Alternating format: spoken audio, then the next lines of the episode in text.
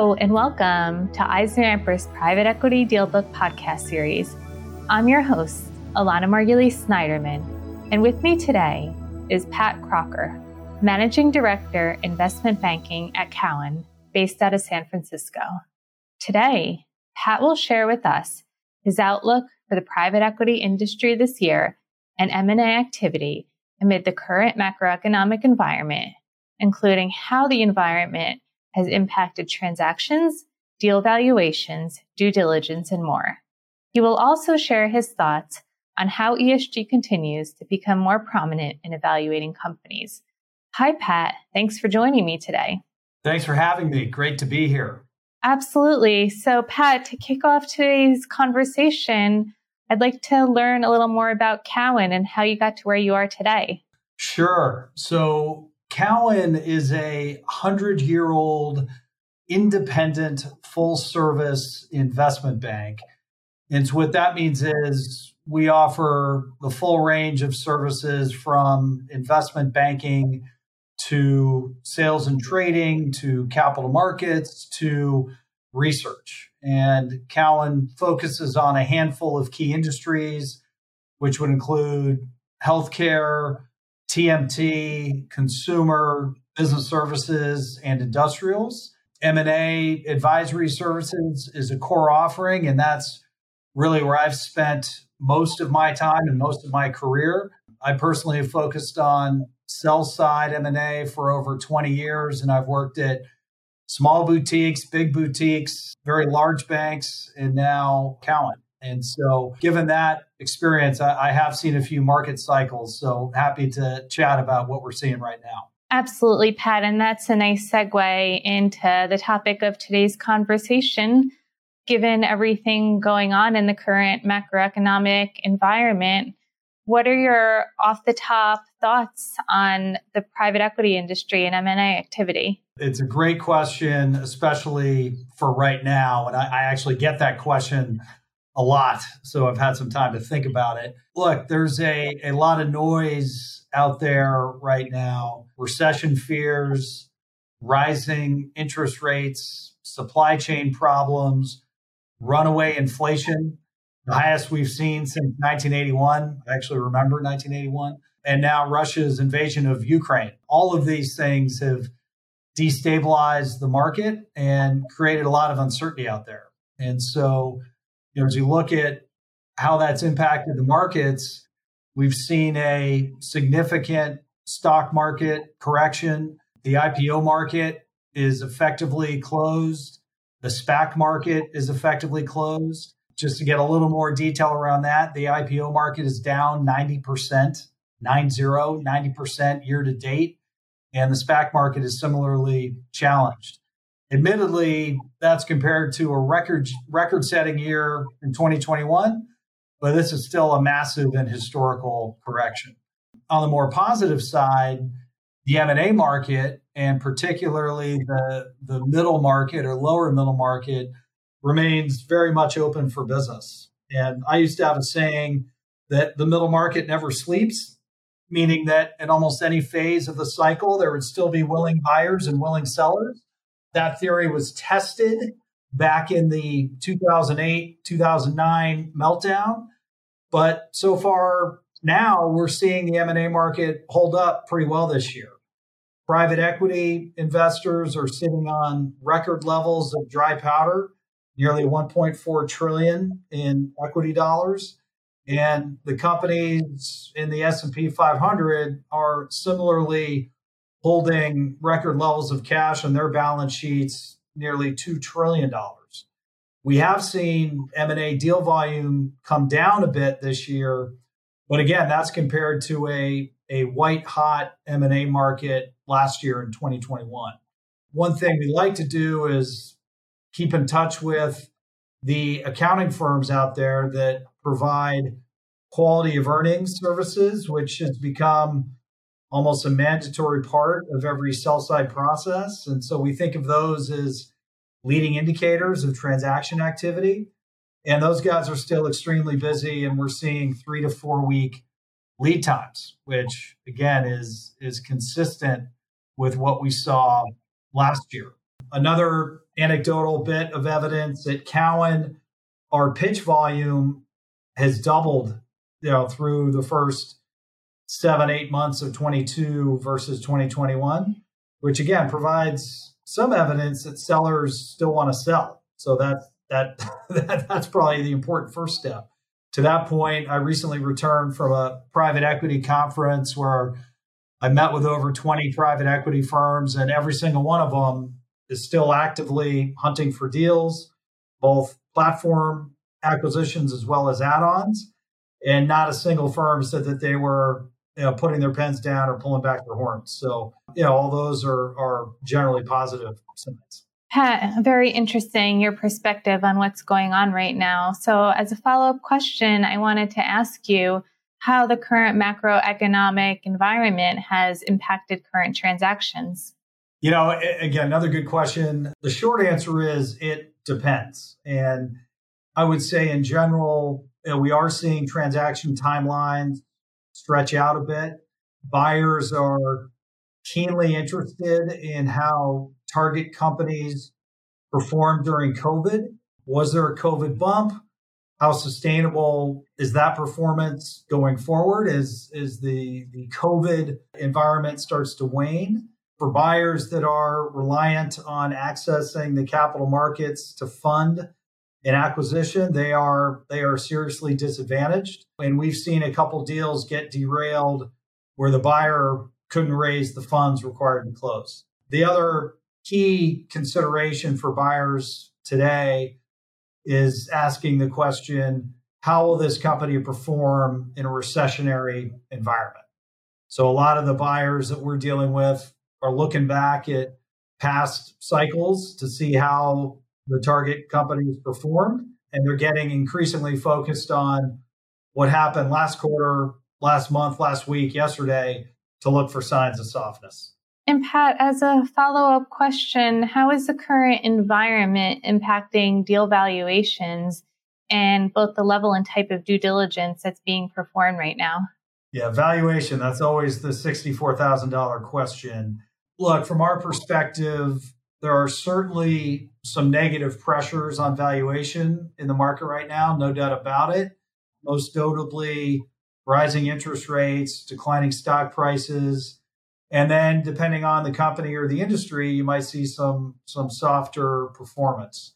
That said, we haven't seen those dynamics translate into major changes in multiples in the in the middle market and lower middle market I would expect to see lower quality companies will feel more multiple contraction, certainly more than, than A quality businesses. And for A companies, we're still seeing very strong double digit EBITDA multiples in, in many processes.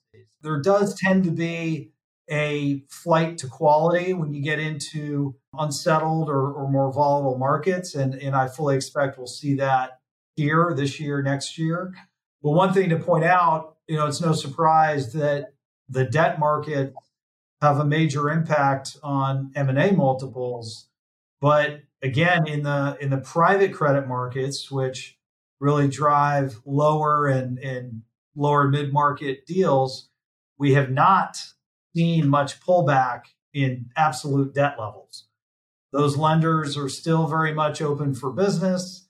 And while interest rates are ticking up, we haven't seen a, a, significant pullback in absolute leverage available, again, for higher quality deals. In terms of the level and type of due diligence we're seeing, again, not seeing major changes there. Timelines are stretching out. I think a lot of that is buyers are very interested in and focused on real time performance. And again, a, a real heightened focus on how might this business or this industry perform in a recessionary environment? And, and, we weren't fielding those types of questions that much a year ago. Pat, that segues nicely into the next question I'm going to ask you about which industries do you see being presented with the greatest challenges as it relates to M&A and on the other hand where do you see the greatest opportunities looking ahead yeah no it's, it's an interesting topic and given the the broader economic and market conditions and the volatility I, I touched on earlier, buyers are gravitating to the traditional safe havens that are are perceived to be less vulnerable to economic cycles. So that that's sectors like food and beverage, pet, aerospace and defense, healthcare. Those are all good examples of sectors where investors, you know, tend to tend to get more interested in during economic down cycles. We've got several active transactions going on across those industries right now and buyer interest remains exceptionally strong and those companies are continuing to perform which is also really important another sector that's getting a lot of attention is is home services that's been very much in favor for the last couple of years and we're continuing to see really strong valuations you know double digit and, and mid-teens level ebitda multiples with really no no discernible fall off versus last year. Software, SaaS businesses, especially those with subscription and recurring revenue stories, also continue to receive exceptionally high multiples of ARR. And some of those ARR multiples start to feel like EBITDA multiples, which boggles my mind. Now, on the flip side, buyers do have their antennas up when looking at sectors that are more discretionary in nature. So, you know, specialty retail, restaurants, hospitality, other real discretionary items, pleasure boats, that's always a sector that's that struggles during economic down cycles. COVID was an interesting impact on the market. All the COVID relief measures in the last couple of years put a lot of cash into the system, which clouds the picture a little bit. Everyone's sensitive to businesses that that may have outperformed during COVID. And again, they're trying to figure out, you know, how real was that strong performance and what can we expect going forward. One good example of that, we sold a business late last year that designed and marketed high-end ergonomic seating solutions. So think fancy, really comfortable office chairs. And this business really boomed during COVID as everybody was kitting out their home offices. And so buyers were naturally concerned that what does that trend look like? So we we conducted a lot of industry research that demonstrated that the home office trend is here to stay, even as people start to go back to the office. And so I actually saw a headline this morning that confirmed that thesis. So, you know, in some cases we need to do a little extra homework to get people comfortable. Pat, ESG continues to be more prominent in evaluating companies, and I wanted you to discuss how you've seen deal making being impacted by this. Well, ESG has been front and center for Cowen for several years, and we are seeing heightened levels of interest in and focus on ESG really across all sectors. Companies across the board are increasingly focused on their environmental footprint and we've seen real change and emphasis placed on diversity and inclusion, both at Cowen and within our clients. In California, where I live, the impact of climate change is really center stage for us is our state has been struggling with brutal wild, wildfires in recent years, so much so that they're becoming an expected part of every summer and sadly, people are starting to plan vacations around wildfire season. For many investors, ESG is a core part of their investment criteria. And in fact, we're seeing more and more funds where ESG may be the most important criteria. Early last year, Cowen became one of the first major Wall Street firms to assign an ESG rating to each of the 800 public companies, followed by our equity research analysts. And as a result, we are providing investors with an unbiased quantitative assessment of each company, which gives them the ability to compare similar companies and their relative commitment to ESG, which we think is, is really unique and, and differentiated. Pat, we've covered a lot of ground today, and I wanted to see if there are any final thoughts you would like to share with us. It does make me think of a a, a quote that Confucius said or was rumored to have said, which was may you live in interesting times. And we are certainly living in extremely interesting times right now. Given some of the geopolitical issues that we're facing around the world, maybe a bit too interesting. And that said, I've always looked at the market through a pretty simple lens and evaluated it with what I would call the fear greed meter. And in strong markets, that fear greed meter seems to be pegged on greed. When the markets get choppy, it invariably swings hard to the fear side and almost never sits comfortably in between. I do think one of our biggest challenges for the next year or so will be in managing seller expectations as valuations cool off a bit. Sellers, especially owner entrepreneurs, tend to get anchored on the high multiple they heard about from a friend or read about in the paper and educating them as to what is currently realistic takes effort and takes time. We're going through that re-education process right now with, with several clients. But on the positive side, the M&A market is not only alive and well, we are still achieving historically strong outcomes for our clients across a range of industries. We remain fully committed to guiding our clients through the long and sometimes arduous transaction journey. And I would say we are cautiously optimistic for the remainder of 2022 and into 2023. Pat, I wanted to thank you so much for sharing your perspective with our listeners. And thank you for listening to the EisnerAmper podcast series. Visit EisnerAmper.com for more information on this and a host of other topics.